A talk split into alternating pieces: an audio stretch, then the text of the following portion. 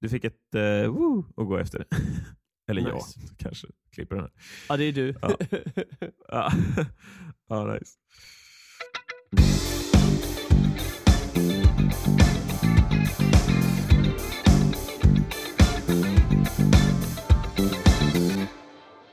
Men eh, hallå Isak, hur är läget? Hej Isak, det är bra, det är bra. Eh, redo, vaken, soligt, taggad på dagen. Ja. Jag sitter faktiskt på familjegården och eh, stirrar ut över eh, åkerfält här. Det är lite, lite härligt. Mysigt, vad ser du för något? Eh, ja, just nu ser jag bara en sjöåker. Det är faktiskt ingen som är ute och åker eh, på åkern den här veckan, roligt nog. Men Ja, nej det tycker jag, då blir det ju fel namn. ja, jag ser, jag ser eh, katterna här leka på gården. Det är väl det jag ser.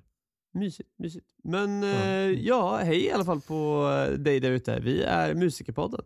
En podd där vi Ja. pratar om musik i alla dess former. Och idag ska vi prata om något väldigt eh, spännande, för att ta en dålig ordvits. Vad ska vi prata om idag? Jo, idag ska vi prata om eh, syntar, eller synthesizer som det egentligen heter. Mhm. Vi har ju eh, varit inne på det här ämnet lite grann, eller vi har hintat om att vi ska gå in på ämnet. Eh, och idag är dagen. Idag, idag är vi här. idag sätter vi igång. Men, men kommer vi gå in på exakt allting Isak om syntar? Svaret på den frågan, oavsett vilket ämne du hade pratat om, är ju nej. För idag kommer vi bara hinna med grunden. Ja, det är så. Det är ett ganska stort ämne och som Isak har pratat om tidigare så vi kommer inte hinna gå in på någon ellära om det här eller sådär utan det, det kanske vi får se ifall vi tar med någon, någon mer expert i framtiden om hur, hur det funkar. Ja, nej, men verkligen. Det är ju, det är ju väldigt, det är väldigt mycket kul med syntar, men det är också ett... Det, eller så här, gitarrer kan också bli väldigt komplicerat, för det är sen när du väl börjar tänka på övertonserien och hur en sträng vibrerar och den fysikaliska principen, då är det ganska nördigt det också. Men syntar blir väldigt mycket snabbare nördigt, för att det, det händer ju inte så att säga, det händer ju i verkligheten, men det händer ju inte på samma sätt som en sträng händer, att det är någonting som bara finns Mm. där. Utan det är någonting som Nej. skapat på ett annat sätt. Ja. Det är mycket Exakt. mer tankesteg. ja. Men okej, hur ska vi tänka? Okej, syntar har vi sagt nu och det är säkert ett ord som du har hört förut där ute, men de, de har ju använts väldigt länge kan vi säga och de ser ju oftast, inte alltid, är det många kanske som blandar ihop dem med pianon eller tänker att det är en form av piano eller sådär. För det är oftast samma Mm. form av tangentbord. Men det är ju inte hela sanningen. ja, exakt.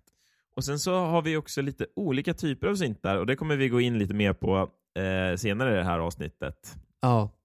Eh, de kan se lite olika ut och eh, de funkar på lite olika sätt. Så det är inte liksom ett specifikt instrument på det sättet, utan det är ju olika typer av effektinstrument skulle man väl kunna enkelt förklara det som. Ja, precis. Det är den grundläggande förklaringen som en kan hitta när en läser online är ju att det är elektroniska musikaliska experiment som genererar en ljudsignal. Mm. Det är den mest basala förklaringen vi skulle kunna ge över det. Eh, det funkar ju analogt också, men så fort man har någon form av inspelningsform så skulle man ju kunna lägga på någon effekt och då har man syntat till det. Ish. Det blir ju lite diffust när man förklarar det på det sättet, men det, Ja, precis. Men då kan vi i alla fall säga att en gitarr är inte en synt eftersom det inte är ett elektroniskt musikinstrument som genererar en ljudsignal. Nej, och det har inte heller något inbyggt filter i sig så. Man lägger ju Nej. på det i efterhand. Eh, det är Nej, väl där liksom, den största skillnaden kommer in med syntar jämfört med andra instrument, att de, har ju, de är ju effektlagda instrument från början. Ja, så skulle en kunna förklara det, absolut. Men jag tänker så här att det vi kan börja med här för att ge någon sorts bild av vad det är vi pratar om är kanske att gå igenom historien. Mm. Och då har vi bara gjort lite avstamp i historien för att ge er sen outline. Mm. Eh, men Zack, vad säger du? Take us back till 1800-talet. Ja, eh, alla säger ju lite olika om eh, man tycker, är det, här egentligen en synt eller är det här någonting annat? Eh, vi tycker det är lite roligt för vi tycker att det är lite spännande, men det, det går tillbaka redan till 1896. Och då är vi inne på Tellarmonium eh, som är då en typ av eh, orgel eh, som är byggd då för att kunna efterlikna andra instrument med olika effekter så att det ska låta lite närmre som en klarinett eller en flöjt. Eh, så där är vi liksom inne på, okej, okay, är det något form av multiinstrument eller är det en synt? Vi tycker att det är lite coolt att, att nämna det som en synt, för det, ja, det tar oss tillbaka till, redan till 1800-talet. Det är lite coolt. Exakt. Och där har vi tyvärr, måste vi säga, att det finns inga, vad jag kan hitta, inspelningar på hur de låter. Nej. De lät nog antagligen inte jättebra. Det var väl antagligen inte jättelikt en, alltså ifall man bytte då från orgel till, åh nu är det flöjtorgel. Det lät väl kanske egentligen inte riktigt som en flöjt, kan jag tänka mig. Nej. Sa du också hur mycket de vägde eller skippade du över den här fantastiska informationen? Nej, jag, sk jag, sk jag skippar det, men, eh, men eh, du kan få säga det Isak. Okej, okay, så den första generationen vägde 7 ton. Sen gick de upp i vikt lite sådär, lite lagom till generation 2 och 3. 200 ton! Ja. Det är jättemycket. Det är jättemycket. Uh, men om vi går tillbaka och kollar på hur mycket uh, världens första dator vägde så då, var, då var vi uppe ja, på, nej, på exakt. Det var väldigt stora delar då. Men det är i alla fall, där kan vi diskutera då, här någonstans börjar saker hända och folk börjar få idéer om att skapa ljud elektroniskt. Och det är det, vi behövde mm. utveckla el och växel och likström och någonstans där sen så började en leka med det här byggde väl egentligen lite på idén som telefonerna gav. Så det var lite så här, telefonidén som ledde mm. till det här. Och sen då, när jag började titta vidare och började lyssna på ja, men de här syntnördarna som skrivit böcker i ämnet, så kan vi se att mm. från 1930-talet och fram till kanske mitten av 60-talet kan jag säga var ju en experimentperiod där, där grunden mm. till syntandet som sedan skulle komma och slåss. Och då har vi också avstamp i det här med superstora, jätte, väldigt tunga apparater. Då har vi 1957 så var det Harry Olson och Herbert Bellar som på RCA Laboratories i Princeton utvecklade RCA Mark II Sound Synthesizer. Mm. Detta var, vad innehöll den? 750 vakuumrör. Ja. Eh, den var liksom ett helt rum för att kunna göra en synt. Och, den fungerade med papper punch cards. Um, men det var i alla fall någon form av gigantisk synt. ja, det krävdes lite mer på den tiden för att få till det tror jag. Mm -hmm. um, som tur så behöver vi inte bära runt på de syntarna längre idag, utan nu går det ganska smidigt med tre kilos synt i väskan. Nej, precis. Och de är ju också så jäkla dyra med tanke på mängden, bara mängden material som går åt att bygga och sånt där. Sjukt. Ja, helt bisarrt. Men, men, jävligt coolt och vi, vi, vi, tackar alla som var tvungna att gå igenom den perioden för att ge oss oh. syntarna som vi har idag. Precis, och det är värde att nämna här då att det en kan förstå händer då, för idag så är ju synt någonting som bara, ah, men alla använder syntar då och då. Det är liksom använt i pop och det används i typ all musik. Till och med, jag var och tittade på en liksom David Bowie uh, liksom uppsättning med full uh, orkester och då hade de också synt för att få till liksom David mm. Bowie-tonen. Uh, men om vi tittar tillbaka här då till den här tiden då, 30 till 65 som vi är inne på nu. Då var ju synt nästan rebelliskt. För att det var mm. ju så svårt att få tag i, så att det var ju bara du krävde ju nästan att du var edgy och hade pengar, eller jobba på ett universitet. Och det gjorde ju mm. att det mm. blev väldigt avantgarde. Mm. Och det är, det, det, är ju, det är ju så ofta saker börjar. Mm. Men, men sen då i alla fall, så hoppar vi vidare och nu säger jag, ja men jag varit, det är mitten av 60-talet så händer det grejer. Och det är här nu vi börjar komma till vår verklighet lite mer. Mm. För då börjar vi komma till de tidigare mogsyntarna som använder mm. sig av moduler då. Så de är fortfarande Alltså, de är fortfarande stora. ja, och, och, här kan vi ändå liksom så här, men vad, vad menar ni nu? Vadå, vi har synthesizers, som, sen har vi vadå modul synthesizers. Vad, vad är det? Exakt, jättebra fråga. Det om vi ska ta en modern förklaring till det här kan vi diskutera det som att det är lite som pluggar i din dator. Så att du stackar pluggarna till mm. varandra för att göra en, en kedja av effekter. Mm. Men det här blir ännu mer meta nu, för det här är liksom inte, vi tänker vanligtvis tänker oj, vi spelar in sång och sen lägger vi på reverb, delay och kompressor, kanske inte den ordningen, men fortfarande. Men det här är för att få till ljudet så använder du moduler. Och det här kommer vi komma in på sen hur de olika sakerna tänker sig. Men du tänker att du tar en kabel från du har en ton och sen gör du en ton, så kanske 300 hertz i el och sen för du vidare den till ett filter som kanske tar bort lite av någonting, sen för det vidare till ett annat som lägger till lite av någonting och sen får du ett, ett ljud som låter lite annorlunda än det första ljudet. Och det är modulärsyntar. Mm. Och det används mm. idag, skulle jag säga att det vanligaste jag tänker på där är ju typ Eurorack. Ja. Det blir som pusselbitar. Eh, liksom vad som är framhävande visuellt är om man går in i en studio så brukar man kunna se den här synthörnan i hörnet någonstans i en studio som verkar väga en del. Och där brukar vi se vad vi kallar för en patch bay över synten. Amen. Och det är så, eh, liksom eh, små ingångar och utgångar där det hänger massor med kablar så man kan liksom patcha om de här kablarna eller byta plats på dem för att göra olika effekter. Um, så där kommer vi liksom till uh, våra syntmoduler helt enkelt. Precis, och den som är värd att nämna här då med Mogen, som vi nästan, jag sa att vi inte skulle prata så mycket el men vi är nästan tvungna att nämna den. Mm. Det är alltså Voltage Controlled Oscillators. För det mm. ordet kommer ni nog oftast inte se, utan ni kommer se VCO överallt, på massa pluggar och sådär. Och det är helt enkelt en elektronisk oscillator eh, vars oscillationsfrekvens styrs av en viss input-volt. Ja. Det här är rörigt, men vi kan förklara det så här. Det här är ett sätt att skapa ton via elektricitet. Mm. Och det här använder sedan ja. alla syntar nästan efteråt. Ja, och då också, det är så roligt här, för då måste vi också nämna, men en oscillator, vad, vad är det? Det är alltså någonting som svänger. Det svänger, det svänger här. En ljudvåg är ju egentligen bara upp och ner i olika snabbt. Mm. Upp och ner avgör vilken frekvens det är. Mm. Jag, bruk, jag, brukar tänka, jag brukar tänka på det som en, eh, en fjäder eh, med en vikt som rör sig. Det är lite så visuellt jag, jag ser en oscillator. Eller hur tänker du Isak? Eh, jag tänker bara på det som en våg. Alltså som en målad ja. våg. ja. Jag tyckte det kändes svårt att tänka på det som en fjäder. Men... ja, jag tänker om man liksom ska du? gå... får det här funka? Jag, jag, tänkte om man skulle göra till liksom en analog eh, grej istället för, eh, istället för en digital. Att det är liksom... Eh, det är som en, en våg eller det är som en fjäder med en vikt liksom, som rör sig som, som då ändrar ljudbilden, tänker jag. Liksom. Det... Tänker du att det studsar upp och ner då, eller hur tänker du? Ja, exakt. Det är jävligt svårt att säga det här som att uh, vi konverterar det över till analogt, jag vet, men uh, det är någon så jag tänker kanske med det känner, i huvudet. Ah.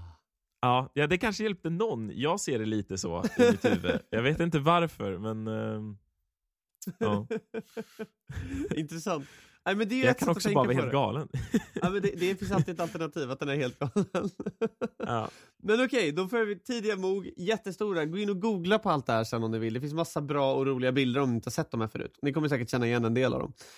Uh, och sen då, varför säger jag mitten av 60-talet hela tiden? Mitten av 60-talet, mitten av 60-talet. Jo men det, det, är för det här då, kom de tidiga Moog-syntarna. Och Moog som ni förstår då med tanke på att de gjorde VCO, är en av de tidigare på den större liksom, syntmarknaden och kom med massa smarta idéer då. Mm. Och det var ju för att det var en amerikansk eh, engineer som hette Robert Moog. Eh, så det finns en logik till namnet, det kommer inte från ingenstans. Sen på mm. 70-talet, då kom Minimogen. Och det är första synten som säljs i musikaffären, alltså 1970. Mm. Och det här är ju då, här kan vi se, här kommer vi då ifrån det här avantgardiga, liksom att det sitter någon forskare på Princeton och har tillgång till en synt som är stor som ett rum och sitter och gör musik liksom på sin kammare och dricker kaffe. Och nu börjar det finnas en synt som du kan ta med till replokalen. Mm. Det är stort. Det är stort. Då, då, då börjar mer folk pilla. Ja, exakt. Och det blev lite mer eh, lättillgängligt. Alltså, både att man faktiskt kunde förflytta den utan att behöva demolera den och köra den i lastbilar, utan att man kunde liksom, eh, slänga med sig den. Men jag skulle ändå vilja, det här är lite roligt bara för mig själv, jag skulle ändå liksom vilja kolla lite hur mycket en sån här vägde. 70-talen då, det känns ändå som att den, eh, även om det var en minimog så känns det ändå som att den, hade, den kunde nog väga Okej, vi kan se, vi hoppar in till Wikipedia här lite snabbt och ser vad Wikipedia säger. Till att börja med kan jag säga att det är tre stycken VCOs, alltså Voltage mm. Controlled Oscillators. Mm. Eh, den kostade 1595 dollar när den släpptes, alltså 8764 dollar idag, alltså typ 88 000 kronor. Um, så den, om du sitter med en sån här hemma och inte visste vad det var, så grattis! Du är nu rikare. Mm. 14 kilo har jag hittat. Ja. Alltså, ja. det är inte hela världen. Nej, Minimoog modell D. Ja, det, det, det eh, Specs har jag hittat här. Um, ja. Nu, nu, är de, nu väger de ju lite mindre, eh, lite mer moderna digitala syntar. Men eh, Ja, ja. ja, där var ju allting med ström så att det blir klurigt då. vi, har ändå, vi ändå droppat från några ton, så att vi, man måste Ja, vara nöjd. 700 ton ner till 14 kilo är en potentiellt bra kurva här. Det går framåt. Det händer mycket. Ja. Ja. Ja shit. Ja nej och sen då, då, då, då tänker ni så ah nice, då kan den sätta ljud och sådär. För det är det vi börjar komma in på nu, att du har tre olika, som jag sa, VCOs på den här synten. Och sen har du filter och sådär, så då kan du ställa in lite olika ljud. Nice, då kan du sätta ljud. Mm. Ja det trodde du ja. Men icke. Det finns nästan inga garantier för att du kommer få till exakt samma ljud nästa gång du sätter in synten. Och varje gång du ändrar gör du det genom att flytta på spakar, sätta in nya kablar på nya ställen och så vidare. Eh, Mm. Vilket gör att du behöver lära dig exakt hur allting funkar och sitta och testa i timmar. Och sen måste du komma ihåg exakt vad du gjort. Och tänk att det här var innan mobiltelefonen så du kunde inte ta en bild. Ja. Du, Också så här, eh, då liksom ifall man skulle göra det här på scen, då var man ju tvungen att komma ihåg, ja den här låten, då hade jag patchat det så här. Eh, sen måste jag göra om det så här till nästa låt. Alltså det är jävla vilken koll man var tvungen att ha på sitt ja, instrument. verkligen. Och där börjar vi komma vidare då. Okej, men då var det ju såklart nu då, för då börjar folk köpa det här och nu börjar det bli mer, mer, mer, mer använt. Då kommer det såklart lösningar på det. Och då kommer ju en annan synt som är värd att nämna här i utvecklingen och då som är Prophet 5. Som var den Mm. första synten som kunde spara inställningar.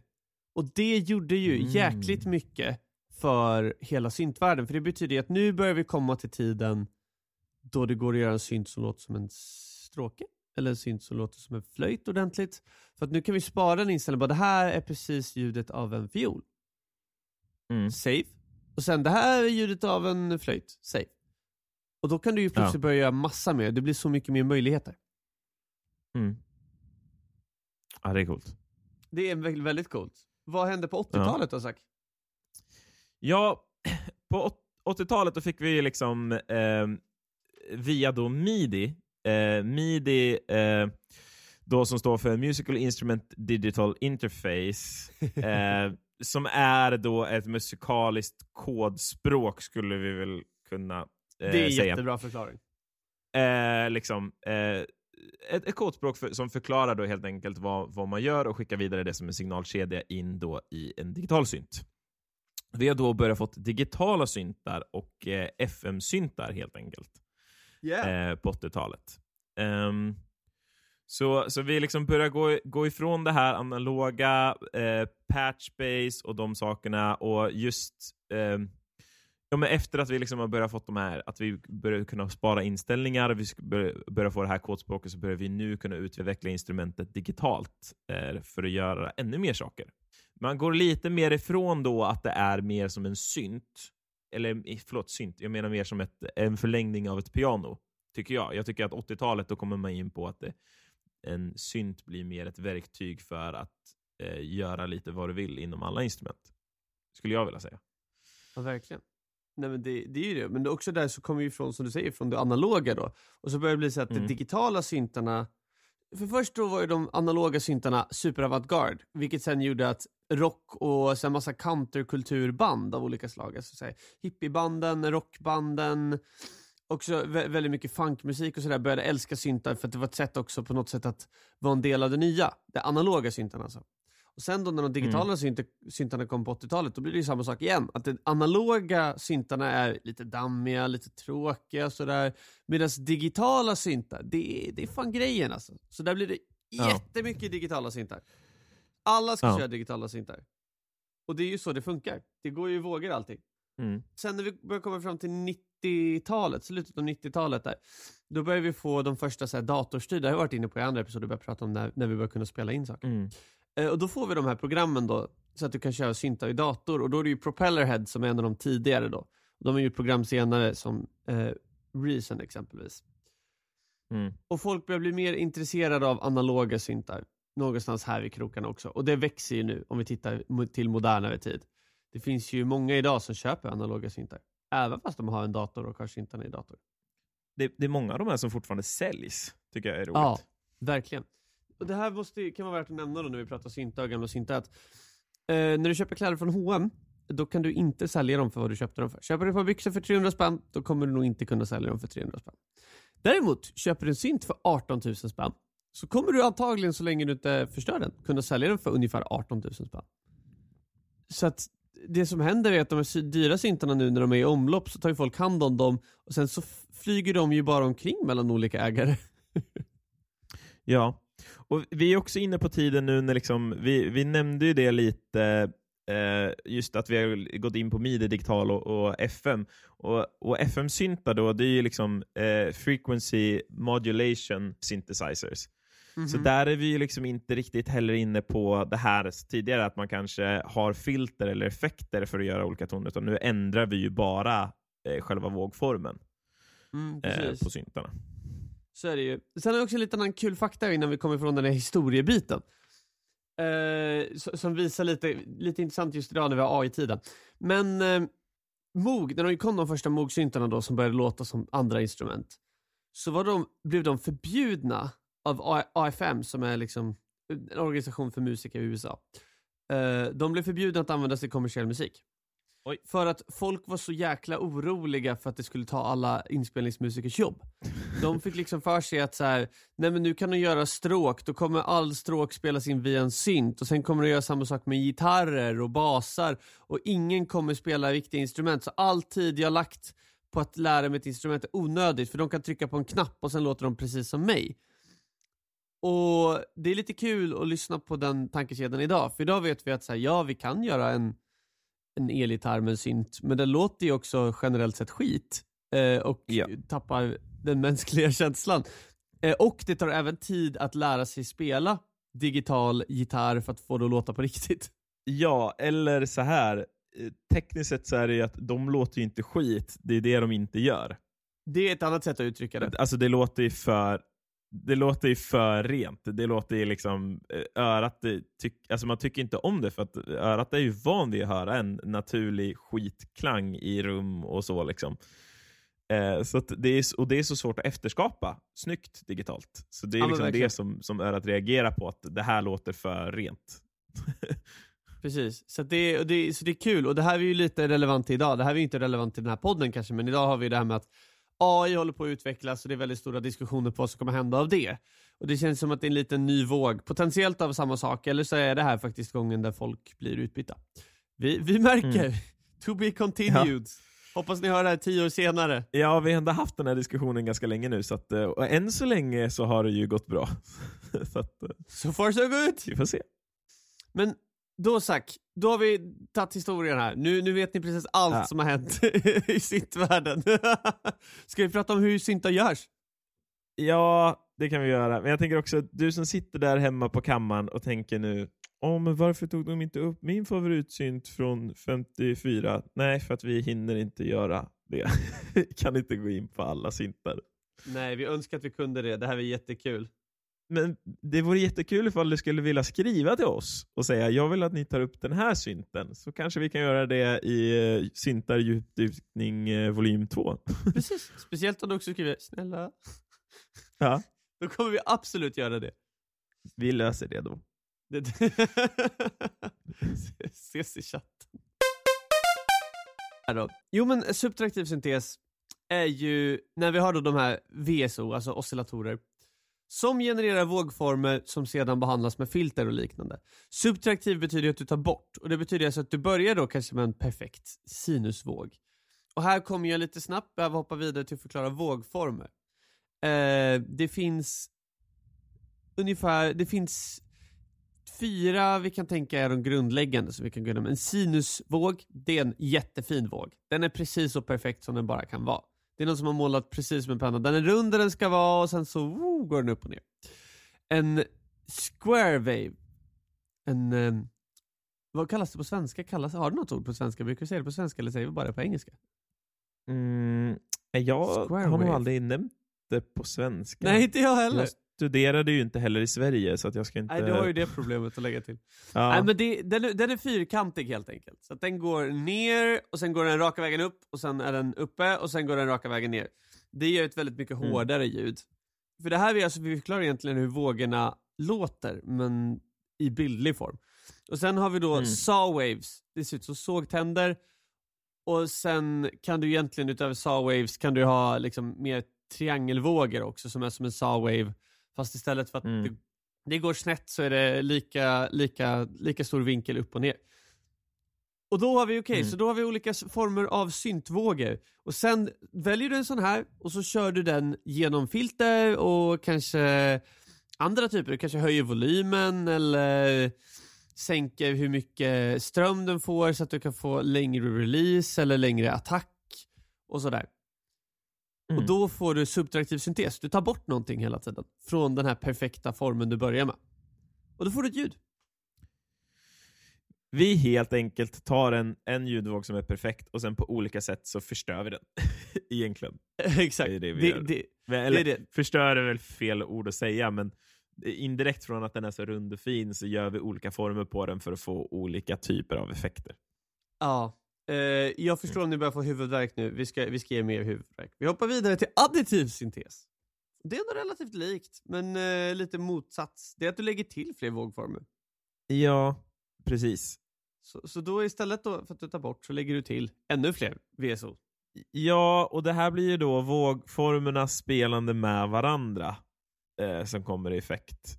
Eh, Det, det blir ju så. Det blir ju så. Det blir ju ja. olika toner som spelar tillsammans. Eh, eller olika vågformer som spelar tillsammans kanske jag ska säga. Toner är ju lite... det är sant men falskt. Det, det det, är så, det är så jävla svårt att förklara tycker jag. Eller jag tycker det är så roligt att förklara det. Ja, ja. ja. Va, vad fan var vi på egentligen? Vi, ja då ska vi hoppa vidare till nästa FM-syntes igen. Och den var ju du lite inne på. Och det är ju helt enkelt när en VSCO modulerar en annan. Så alltså en våg Mm. modulerar en annan våg.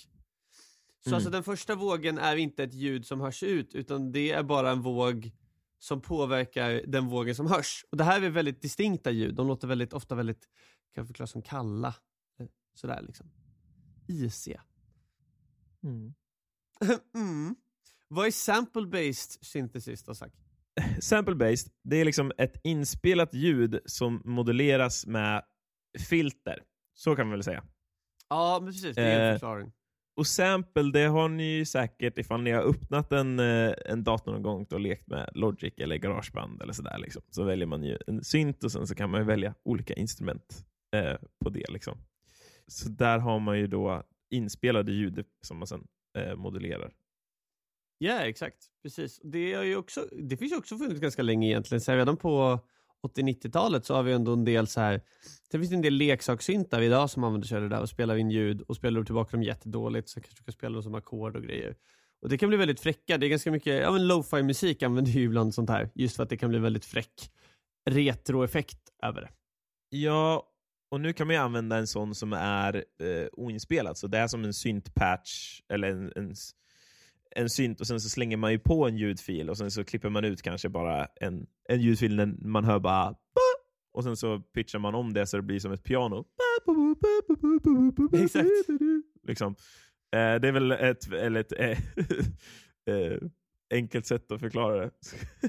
Det, det är ett bra sätt också tycker jag. Det är fullt, fullt solid. Men däremot, sample-based, då kanske vi hoppar över, jag försökte ge lite dramatisk ordning här och då kommer vi till granular synthesis. Mm. Och det är alltså att du från en ljudkälla delar upp det här i massa, massa små bitar som sedan sätts ihop på ett nytt sätt. Och då börjar du få massa galna grejer. Eh, det finns Mm. massa här, effekter idag som använder sig av liknande eh, saker och jätteavancerade processorer och mycket så här, fina ljud, tycker jag som gillar ambientmusik, kan ju skapas med sånt här. Men det är ju brutalt egentligen. Det är ju kötta upp någonting Ja. i små delar och bara sätta ihop dem på ett annat sätt. Fint! Men ja, vi hoppas att det förklarar någonting. Eh, eller hjälpte er att förstå er på lite mer hur syntar kanske är uppbyggda. Eh, sen så behöver vi nog kanske sitta ett avsnitt för vardera en av de här och förklara dem lite mer noggrant. Oh Eh, ja. inte bara lj- ljudexempel från ah, när vi... gud ja. Nej, det, det är så. Ja. Det är verkligen så. Men det är en början i alla fall. Jag tänker att, eh, vad, vad säger du Zack, innan vi rundar av här, ska vi gå igenom några kända syntar och köra ännu mer ljudexempel? Ja, det tycker jag. eh, eh, var- vart ska vi börja Isak? Alltså jag tänker vi börjar vid de här analoga som är lite äldre. Det är väl kanske värt. Mm. Ja. Eh, vet du, vi, vi har ju nämnt en, och det var ju eh, Minimoog. Precis. Så, så här, om vi slänger in den här så låter den så här.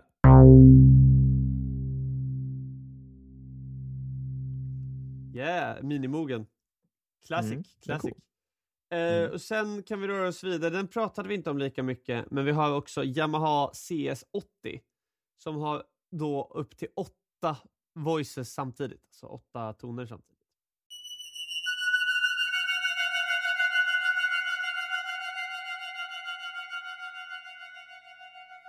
Ja, den är cool. Den är cool. Eh, och sen var det den som du nämnde, Mhm. Prophet eh, 5 Ja, precis, den första som var programmerbar. Ja. Eh, och den låter så här. Cool. Nice. Och alla de tre syntarna har ett relativt högt resale value.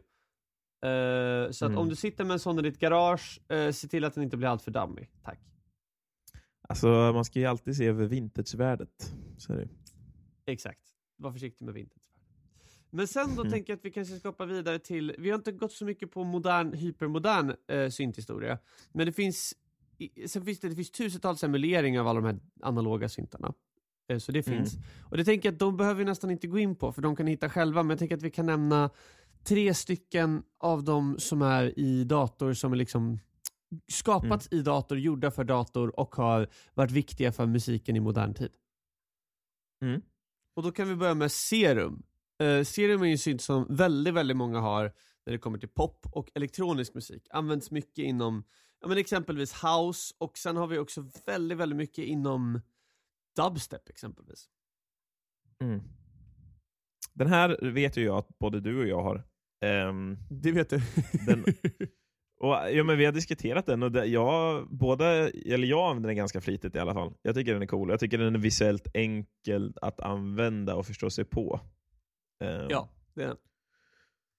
Och sen har vi Contact då. Mm. Den har inte jag Va- använt så mycket. Den har nog du Ah. mer erfarenhet av. Contact är ju då en, vad ska jag säga det, de förklarar det själva på hemsidan som en do it all instrument platform. Eh, det betyder att du kan köra alla möjliga typer Ja, av ljud. Eh, de har allt, alltså allt, allt, allt. Det är jättedyrt att köpa allt, men det finns allt du någonsin skulle vilja behöva. Så länge du har pengar. Ja, den är lite sådär...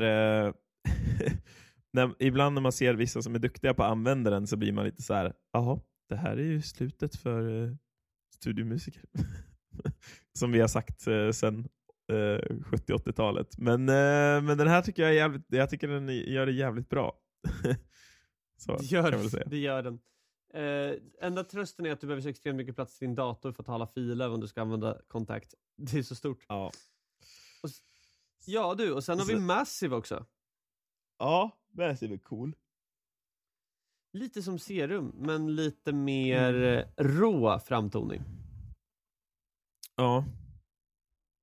Eh, jag tycker också att den är lite mer... Eh, eh, oj, hur ska jag nämna det här? En singulär effektkedja. Alltså det är lite mer eh, en sak som händer i Massive, tycker jag, medan Serum är lite mer multi. Jo men det kan jag hålla med om. Det kan jag absolut hålla med om. Serum är Eh, lite den mer lite- multi, Massive är lite mer en. Ja, Serum är lite mer för att skapa en, en sjukt stor och bred bild, medan Massive tycker jag, jag, jag har använt det mer för att göra bara en jävligt cool Mm. eh, ett ljud. Liksom. Så här, Precis. Det här är bara en fet bas. Liksom. Ja. Håller med. Synd är ju att om vi hade, om det inte hade varit så med upphovsrätt och sådär, om vi hade haft råd så hade vi slängt in massa, massa kända låtar här överallt med alla dessa olika typer av Mm. syntar. Men nu kommer vi få visa, som vi har gjort här, så är det ju speciella patches istället. Mm. Jag kan också säga så här, det här lite med så här mer personliga saker som jag gått och tänkt på om området. Jag har en kompis som heter Hugo som är skitduktig på syntar. Och han sitter och jobbar mest i Alchemy. Exempelvis. Jaha. Alltså han har inte köpt massa syntar och sådär. Och han gör så jävla coola syntljud. Och det är någonstans Mm. där, det är lite som det vi pratade om i plugin-episoden också, men det här med att så här, det du behöver göra för att bli duktig på någonting är oftast inte att köpa något, utan att lägga ner tid och kärlek. Eh, du kan Ja. absolut bli skitduktig i Serum. Serum är en sån där synt som alla säger, åh vi köper den kommer allt låta bra. Men du måste också förstå hur den funkar.